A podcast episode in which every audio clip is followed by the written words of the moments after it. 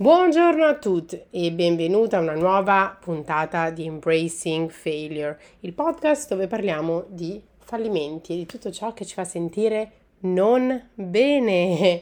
Io sono Erika Isotta e sono la vostra host. Eh, oggi siamo qui per parlare di sentirsi persi, quel senso di smarrimento che si può provare eh, in diversi momenti della vita. Um, Sicuramente io l'ho sentito molto forte a 25 anni e penso di averne parlato molto sui, sui miei canali. Eh, e adesso che sono alle soglie dei 30 anni, tra poche settimane, tra sette settimane, ehm, è tornato a farsi sentire. Quindi, eh, e confrontandomi anche insomma con le persone attorno a me, ho pensato che fosse qualcosa eh, di cui poteva eh, valere la pena parlare perché magari appunto resonates con altre persone. Prima di cominciare, come al solito, vi ricordo che io non sono in alcun modo una professionista in ambito sanitario, non mi occupo di psicoterapia o altro, quindi se siete in un momento della vostra vita in cui state sperimentando um, un senso magari di impotenza, di smarrimento, di fallimento, eh, la cosa migliore che po- quello che posso consigliare come amica è di rivolgersi a un professionista o una professionista Uh, sicuramente uh, a me ha aiutato molto, ne ho parlato nell'episodio precedente a questo, di come la terapia uh, abbia effettivamente cambiato la mia vita, di come io sia grata alla mia psicologa per avermi aiutato. Um, ma cominciamo. Allora, eh, questa riflessione nasce da una conversazione che ho avuto ieri al parco con una mia amica che eh, è scoppiata a piangere di fronte a me dicendomi che si sente persa. Um, lei ha più o meno la mia età, appena compiuto 30 anni, uh, si trova in un momento in cui a livello professionale non sa uh, che cosa sta succedendo, uh, non, sa, non è più sicura come era sicura prima e soprattutto una delle altre cose secondo me importanti è che sente in generale un senso di insicurezza nella vita eh, come forse sentiamo in molti dopo Covid, eccetera. Um, e, e se, se, facciamo un passo indietro, eh, quello che mi viene a dire è che i vent'anni effettivamente possono essere eh, una corsa sulle montagne russe delle emozioni. A vent'anni ci si può laureare, iniziare una scuola, eh, un dottorato per esempio, eh, lavorare a tempo pieno, sposarsi, addirittura viaggiare per il mondo e sperimentare tutto ciò che la vita ha da offrire, avere figli, insomma, le possibilità sono infinite. Um, e vorrei dire questo perché non, non, c'è un solo modo di fare la vita, quindi qualunque scelta abbiate fatto voi vostri, negli ultimi dieci anni, dai 20 ai 30 o anche dai 20 ai 27, dai 20 ai 23, dai 20 ai 32, non importa. Uh, perché anche se non avete fatto niente di quello che ho elencato, avete avuto il vostro percorso, quindi ognuno ha il proprio. Questi ovviamente sono solo esempi. Um, in questa fascia d'età, eh, si, sebbene si senta la pressione di dover mettere insieme la propria vita, eh, si prova anche un senso di eh, comunità, sapendo che altre persone della stessa età stanno vivendo la stessa situazione, perché basta pensare paradossalmente eh, quando nasciamo veniamo inseriti nelle situazioni sociali, quindi inizialmente quando siamo dei bebè dobbiamo capire come funzioniamo, cominciamo a camminare, a parlare, a muoverci. Adesso non vi so dire le, le, le età esatte, ma eh, più o meno è come funziona, poi si comincia ad andare a, all'asilo, alla scuola materna, insomma, e quello che succede è che piano piano cominciamo a essere inseriti in dei, eh, nelle comunità, in dei circoli sociali, come può essere per esempio appunto la scuola, eh, gli sport, le attività, eccetera, eccetera. Eh, più o meno fino al liceo o alle scuole superiori, questo periodo è abbastanza uguale per tutti. Eh, per questo io di solito, questo è un esempio che faccio sempre con, con Womenplot, scusate faccio un piccolo eh, digress, è eh, che ehm, quando io vado a parlare nelle scuole, a degli eventi pubblici, parlando del perché eh, è importante avere una, un'organizzazione internazionale come Womenplot, che di nuovo, eh, vi ripeto, si occupa di ehm, diminuire la, la, disparità di genere eh, nella pubblic- eh, nella, nel publishing e nella letteratura, quindi editoria e letteratura, eh, faccio sempre la domanda perché non si studiano donne autrici in letteratura italiana alle scuole superiori e perché parto da questa domanda? Perché è un punto in comune per tutti, perché le scuole superiori più o meno le abbiamo fatte tutti, è difficile trovare qualcuno, magari qualcuno non le ha finite, però tutti le hanno incominciate perché è scuola dell'obbligo, tutti hanno fatto letteratura italiana e tutti si sono resi conto di come si studino più scrittori uomini che scrittrici donne. Quindi ehm, faccio sempre questo esempio e lo riporto sempre lì perché trovo che è un po' la matrice comune. Dopo la vita comincia a essere diversa perché se ci pensiamo già quando si finisce eh, il liceo, le scuole superiori, ognuno prende un po' la propria strada, quindi c'è chi andrà all'università, c'è chi sceglie di cominciare a lavorare, c'è chi magari ha già avuto un bambino durante il liceo, alla fine del liceo e ci si, ci si dedica, quindi è, eh, è diverso per tutti. che cosa succede quindi quando questo senso comuni- di comunità piano piano comincia a essere più sottile? Perché le comunità a cui apparteniamo sono sempre più specifiche, quindi dalle scuole superiori all'università, dall'università al lavoro, eh, dal lavoro alla promozione, per esempio, adesso prendo qualcosa di abbastanza eh, basico, ma in realtà questo può essere applicato a tantissime situazioni. Io vi parlo più di quella eh, che ovviamente conosco e che è il mio caso, perché non mi sento di poter parlare di situazioni che non conosco e che eh, non, sono, non, sono, mie, di cui non, non so abbastanza. Eh, cosa succede però quando si arriva alla fine dei vent'anni e si sta ancora cercando di capire che cosa vogliamo o che cosa dovrebbe essere la vita? E se si pensa effettivamente di essere sulla strada giusta e poi tutto crolla? E se ci si sente ancora così smarriti, confusi, persi, ma non si riceve la stessa grazia e comprensione dalla società, che si aspetta che abbiamo già tutte le risposte. Um, per certi versi, secondo me, alla fine dei vent'anni può essere ancora più ansio- ansiogena dei primi vent'anni, perché fin da piccoli ci si insegna che la fine dei vent'anni è il momento in cui si dovrebbe iniziare a vedere la propria vita prendere forma, se eh, prendiamo una persona che ha eh, 15 anni, 12 chiediamo immagina la tua vita a 30 anni, che cosa ci risponde? Se io avessi chiesto a te che stai ascoltando questo podcast quando avevi 10, 12, 13, 14, 15, 16 anni, come sarebbe stata la tua vita a 30 anni? Che cosa avresti risposto? Perché io so che cosa avrei risposto. Io pensavo che avrei avuto una carriera, dei figli, sarei stata sposata, avrei comprato casa, non so come avrei fatto tutto questo, ehm, perché non so se è possibile, c'è chi lo fa sicuramente. Io per la persona che sono sarei già stata in burnout dieci volte, visto che ho avuto tipo tre burnout, quindi ehm, c'è però quest'ansia eh, in modo da avere tutto sotto controllo eh, entro i 30 anni. Questo non significa che bisogna per forza avere tutto sotto controllo, ma si potrebbe pensare di avere qualcosa eh, in meno in qualche aspetto della nostra vita se non avessimo queste cose. Eh, che si tratti dell'acquisto di una casa, di un'ottima carriera, del matrimonio, creazione di una famiglia. Ci deve essere qualcosa che dimostra agli altri che siamo sulla strada giusta, giusto? Ma cosa succede se non è così? Cosa succede quando abbiamo quasi 30 anni e non abbiamo ancora questo senso dell'orientamento. Io non vi ripeterò ogni volta la mia storia perché cioè, chi ha ascoltato più di un episodio ormai la sa.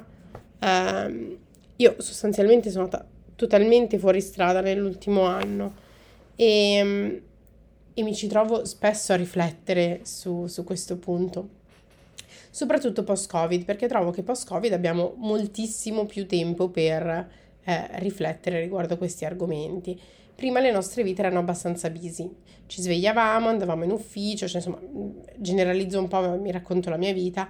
Eh, tornavo a casa, dovevo fare le lavatrici, dovevo andare a bere una cosa, dovevo uscire. Non, io quello che dico sempre è che il Covid, il lavoro da casa, mi ha dato finalmente il tempo di fare la lavatrice, che sembra una cosa stupida, ma è una cosa vera. Eh, perché è qualcosa che prende tempo, la lavatrice devi essere là per metterla, devi aspettare che finisce, quindi almeno 1, 2, 3 ore a volte e poi devi stenderla, quindi ci, voglio, ci vuole un lasso di tempo. a meno che no, non esci con il rischio che non torni in tempo perché magari ti prendi una birra in più e la, le lenzuola cominciano a puzzare. Quindi questo è un po' il, il problema della lavatrice, questo magari dovrò fare un intero, uh, un intero episodio al riguardo. Uh, però sostanzialmente avevamo delle vite così piene, uh, viaggi, eccetera, che non, ci, non avevamo neanche il tempo di porci delle domande, forse non c'era neanche la necessità ontologica, direi, di porsele. Quando tutto si è fermato il Covid ha rimesso in, la pandemia ha rimesso in discussione tutto ciò che davamo per certo, tutta la nostra vita, i nostri lavori che non erano più così sicuri in tempo di Covid. Eh, siamo, abbiamo avuto finalmente il tempo, stando a casa, di porci tutte quelle domande che non ci eravamo mai posti. E questa sensazione di smarrimento, di non sapere quale sia il proprio scopo o se si riuscirà mai a realizzare i propri sogni, può essere una vera e propria sconfitta alla fine dei vent'anni. Perché? Perché soprattutto quando si pensa di aver capito tutto e sembra che tutto, tutti intorno a noi stiano prosperando, la pressione della società è ancora più amplificata. Io lo dico spesso nei miei episodi, viviamo in una società prestazionale in cui sembra quasi che il nostro valore eh, debba essere eh, equiparato o eh, venga valutato in base ai livelli di vita che sblocchiamo e di questo ne parlo anche nel mio libro 25%, una donna su quattro, eh, che sembra quasi che non sia mai abbastanza. E mm, la pressione della società è così amplificata che ci si trova davvero a navigare in ciò che significa essere un adulto in questo mondo. E io quando ero bambina Credevo che gli adulti avessero tutte le risposte, ma non bambina, ma un paio d'anni fa andavo dai miei genitori ancora per tutto, perché credevo che loro sapevano. E adesso mi rendo conto che più divento un'adulta, e un'adulta relativamente funzionale in questa società capitalista, più mi rendo conto che nemmeno loro sanno, sanno che cosa sta succedendo che loro hanno costruito un po' delle loro, delle loro certezze e intorno a queste poi eh, costruiscono altro. La sensazione di non avere alcun controllo su nulla nella propria vita, che si tratti della carriera, situazione sentimentale, finanziaria, è una cosa estremamente difficile da accettare e può davvero creare un senso di isolamento. Sentirsi così può portare ad una vera e propria crisi, non voglio chiamarla una crisi di mezza età, però è una crisi che vi può mettere talmente in discussione da rivalutare tutto. A bere di più al bar, finire di nuovo a letto con un ex, andare a viaggiare il mondo per cercare non si sa cosa, lo scopo della propria vita, o anche in una setta, ci sono persone che finiscono veramente in situazioni o se non una setta, un multilevel marketing sicuramente. E ehm, non c'è da giudicare perché effettivamente queste cose succedono, perché ci si sente che bisognerebbe avere queste risposte. La domanda che mi ha confuso di più durante la mia crisi, che è stata nell'ultimo anno sicuramente, non riguardava lo scopo, la direzione della mia vita, ma la mia identità. Chi sono io alla fine? Chi sono io lontano da tutti gli altri, chi sono io al di fuori di una relazione, al di fuori della mia famiglia, dei miei amici, del mio passato. Ho forse un'identità che esiste da sola? E alla fine credo volessi sapere chi ero quando non cercavo di essere nessuno. La mia paura più grande in tutto ciò è stato scoprire che in tante situazioni stavo fingendo e anche di questo comunque ne ho parlato in diversi episodi, eh, nell'episodio 45, ma anche in altri più indietro. Passiamo gran parte della nostra vita a fingere, non è vero? Cioè, il problema è che quasi sempre con il senno di poi stabiliamo se stavamo fingendo o meno, ma non ne siamo davvero consapevoli nel momento. Solo quando ci guardiamo indietro e ci rendiamo conto che non stavamo, non stavamo fingendo o spostando o comunque cambiando me stessa per essere in un modo particolare mi sono permessa di essere quello che ero solo quando non stavo facendo tutte queste cose. E questo se sono quando, quando mi sento un po' più fortunata. perché la maggior parte di noi si guarda dentro e pensa chi stavo cercando di essere nel 2018, nel 2015.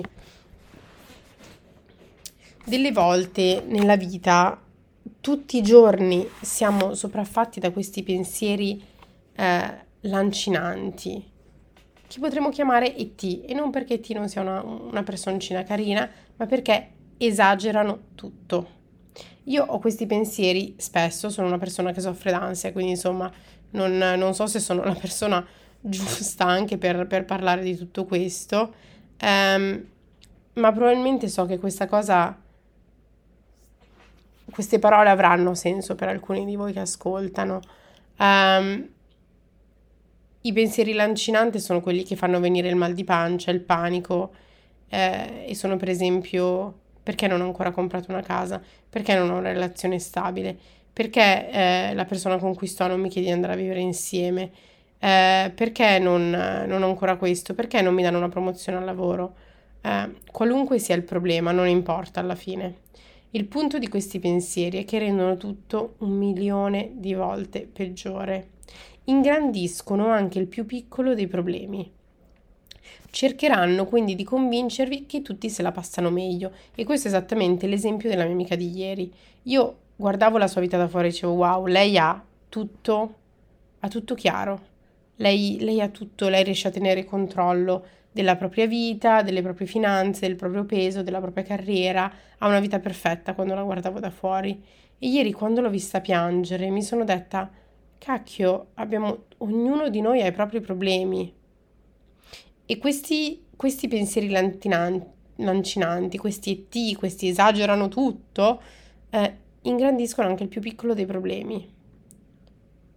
Ma lasciate che vi dica una cosa, nessuno è immune dalle sofferenze della vita e nemmeno voi vorreste esserlo. Il punto è che non si vuole la vita brillante di qualcun altro, perché quella vita ha tutto il suo set di problemi. Durante queste crisi ci saranno sostanzialmente di solito due impulsi in competizione. Uno è l'impulso alla stabilità e uno alla novità. E questi sono rispettivamente, se li vogliamo chiamare così, per esempio, il vostro Peter Pan e il vostro Yoda. Peter Pan vive nell'isola che non c'è, dove le cose non cambiano mai e vuole rimanere giovane per sempre. Yoda invece, un uomo saggio, ha guadagnato molto vivendo la pienezza della vita.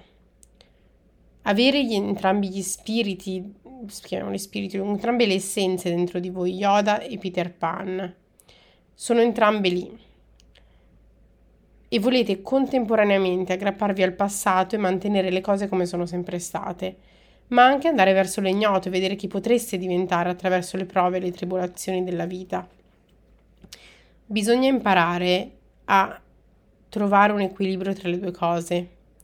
Ascoltare le grida di conforto di, del Peter Pan che è in voi, ma anche ascoltare la saggezza di Yoda, che vi dice di mettervi in gioco e di vedere di che pasta siete fatti. Per esempio, chi mi conosce lo sa, io ho sempre spesso cambiato dove vivo. Uh, ho vissuto in tanti paesi e questo perché pensavo che ci fosse sempre una vita migliore che mi aspettava da un'altra parte. Um, adesso io ho un piccolo Excel, io sono una di quelle psicopatiche che lavorano su Excel e eh, sul mio Excel ho eh, sostanzialmente un'area della mia vita, che cosa mi dice di fare il mio Peter Pan e che cosa mi dice di fare Yoda. Quindi sostanzialmente, per esempio, eh, la tentazione di andare a vivere in una nuova città, in un nuovo posto, è molto forte a volte, perché mi dico se ci fosse una vita migliore lì, e questa è una cosa di cui vorrei parlare in un episodio che è quel what if è quello sempre e se una vita migliore mi aspetta quando lascio questa relazione, quando lascio questa casa, quando lascio questo lavoro, quando lascio questa città. Um, e invece, um, invece, invece no, quello in quello cerco di fare è cerchiamo di mantenere delle basi, cerchiamo di costruire quel, quel core a cui vedo che i miei genitori si appoggiano, per esempio. Quindi Amsterdam è la mia città, ormai è questa, basta. Però che cosa può cambiare? Boh, l'appartamento in cui vivo adesso è un po' piccolo, vivo con il mio ragazzo, forse non sarà più eh, abbastanza per noi tra un po', ok? Allora vuol dire che magari nei prossimi 6-12 mesi posso pensare di cambiare appartamento. E lì entra la parte del, del sogno, quindi che appartamento mi può rendere più contenta, per esempio, un appartamento con uno spazio fuori, con un giardino, adesso non lo so, questo è un esempio estremamente, eh, estremamente materiale, però questo può essere fatto anche, per esempio, in ambito di una relazione. Cioè, tante volte anche con le relazioni siamo estremamente bianco o nero mentality. Per esempio, devo lasciare questa persona, eccetera. Il problema non sono tanto le incompatibilità. Di nuovo, questo è un discorso che stavo facendo ieri con questa amica perché abbiamo parlato di tutte queste cose. Ma abbiamo è anche capire come si gestisce l'incompatibilità. Come possiamo capire meglio come stare con una persona? C'è la volontà di stare meglio. Nessuno sarà mai un fit al 100% con la nostra vita. Come possiamo capire come funzionare meglio con le persone e non solo con una relazione, ma anche con i nostri amici e le persone intorno a noi? Non c'è un, un modo semplice per, per darvi questo consiglio, quindi mi limiterò a farlo. Bisogna lasciarsi cadere nella vita. Bisogna lasciare che la vita ci distrugga delle volte e bisogna essere aperti in modo che la vita possa trovare la sua strada. Per me in questi mesi è diventato chiaro che ero schiacciata sotto il peso delle mie aspettative limitate e la mia esistenza era confinata in una gabbia che mi ero creata da sola. Ma io veramente voglio che sappiate che per quanto possiate sentirvi isolati e distrutti alla fine dei vostri vent'anni, non siete soli. Tutti noi stiamo attraversando questo viaggio della vita secondo i nostri tempi e il percorso di vita di nessuno sarà uguale. La cosa più importante da ricordare è che ognuno ha la propria versione di successo, che non mi piace neanche utilizzare come parola, ma va bene, e non bisogna paragonarsi agli altri. Non c'è un calendario prestabilito per capire quale sia il vostro percorso professionale, personale, sentimentale, finanziario, per comprare una casa, sposarvi, avere dei figli o qualsiasi altra cosa vogliate dalla vita, se lo desiderate. I vostri sogni sono importanti e dovete credere fino in fondo che potrete realizzarli. Non siete bloccati e potete ricrearvi completamente in qualsiasi momento, provare cose nuove o cambiare idea un milione di volte finché non troverete voi stessi. A prescindere dall'aspetto della vostra vita alla fine dei vent'anni, non siete dei falliti e siete degni di realizzare tutti i vostri sogni, a prescindere da quanto vi sentiate lontani da realizzarli. Ma soprattutto se avete vent'anni, vi sentite persi, sappiate che non siete da soli. Ci sono tante persone che stanno attraversando sfide, cambiamenti e difficoltà, probabilmente ancora di più dopo aver vissuto una pandemia globale. E spero che in questo, che in tutto questo possiate sempre ricordare a voi stessi che starete bene e che un giorno tutto si risolverà, è sempre così. E va bene embrace come ci si sente, per questo bisogna lasciarsi cadere, bisogna abbracciare il fallimento, bisogna abbracciare questo sentimento di eh, non so cosa sta succedendo, mi sento perso, sono un fallimento. Alla fine andrà sempre tutto bene. E una cosa che a me personalmente ha aiutato, non solo questo podcast, però parlarne con le persone. Questo podcast è un po' il mio modo. Ieri mi sono resa conto che nell'episodio di settimana scorsa, quello della terapia, ho, pa- ho, parlato dei miei tratti tossici, di cose che non avevo mai detto a nessuno, che non avevo neanche mai ammesso alle persone con cui avevo avuto questi tratti tossici. Questo è il promemoria. Voglio che questo podcast che state ascoltando sia il promemoria, che vi ricorda che va bene fare qualcosa di diverso da quello che volevate 5, 10 o 20 anni fa. Non bisogna rimanere fedeli a un obiettivo che avevate da bambini o che avevate l'anno scorso. Le cose possono sempre cambiare. E può sembrare davvero un tradimento a volte, perché ricordo che quando ho cambiato strada mi è sembrato di tradire una relazione, come se stessi tradendo il mio duro lavoro, il mio sforzo, i miei progetti originali. Perché prima ero così innamorata dei miei progetti, così innamorata della possibilità della persona che sarei diventata nel perseguirli. Pensavo che il raggiungimento di ciò a cui aspiravo sarebbe stato tutto ciò che avevo sempre desiderato. E invece la vita può offrire qualcosa di diverso, qualcosa di ancora più stimolante di quello che avevi pianificato prima E voilà, questa è l'essenza della vita. Colpi di scena, sorprese e tutto il resto. La vita è davvero imprevedibile e vincere queste crisi, eh, questi pensieri che esagerano tutto, queste difficoltà, questo smarrimento, significa riconoscere che a 25 o 95 anni sarà sempre così. E io vi ringrazio per essere stati qui con me ancora oggi. Eh, è stato un, un episodio eh, molto importante per me da registrare perché sicuramente riassume come mi sento e mm, vi ringrazio come al solito sempre per ascoltarmi fino a questo punto. Se siete stati con me fino a questo punto, eh, vi ringrazio. Inviate questo podcast a una persona che potrebbe averne bisogno.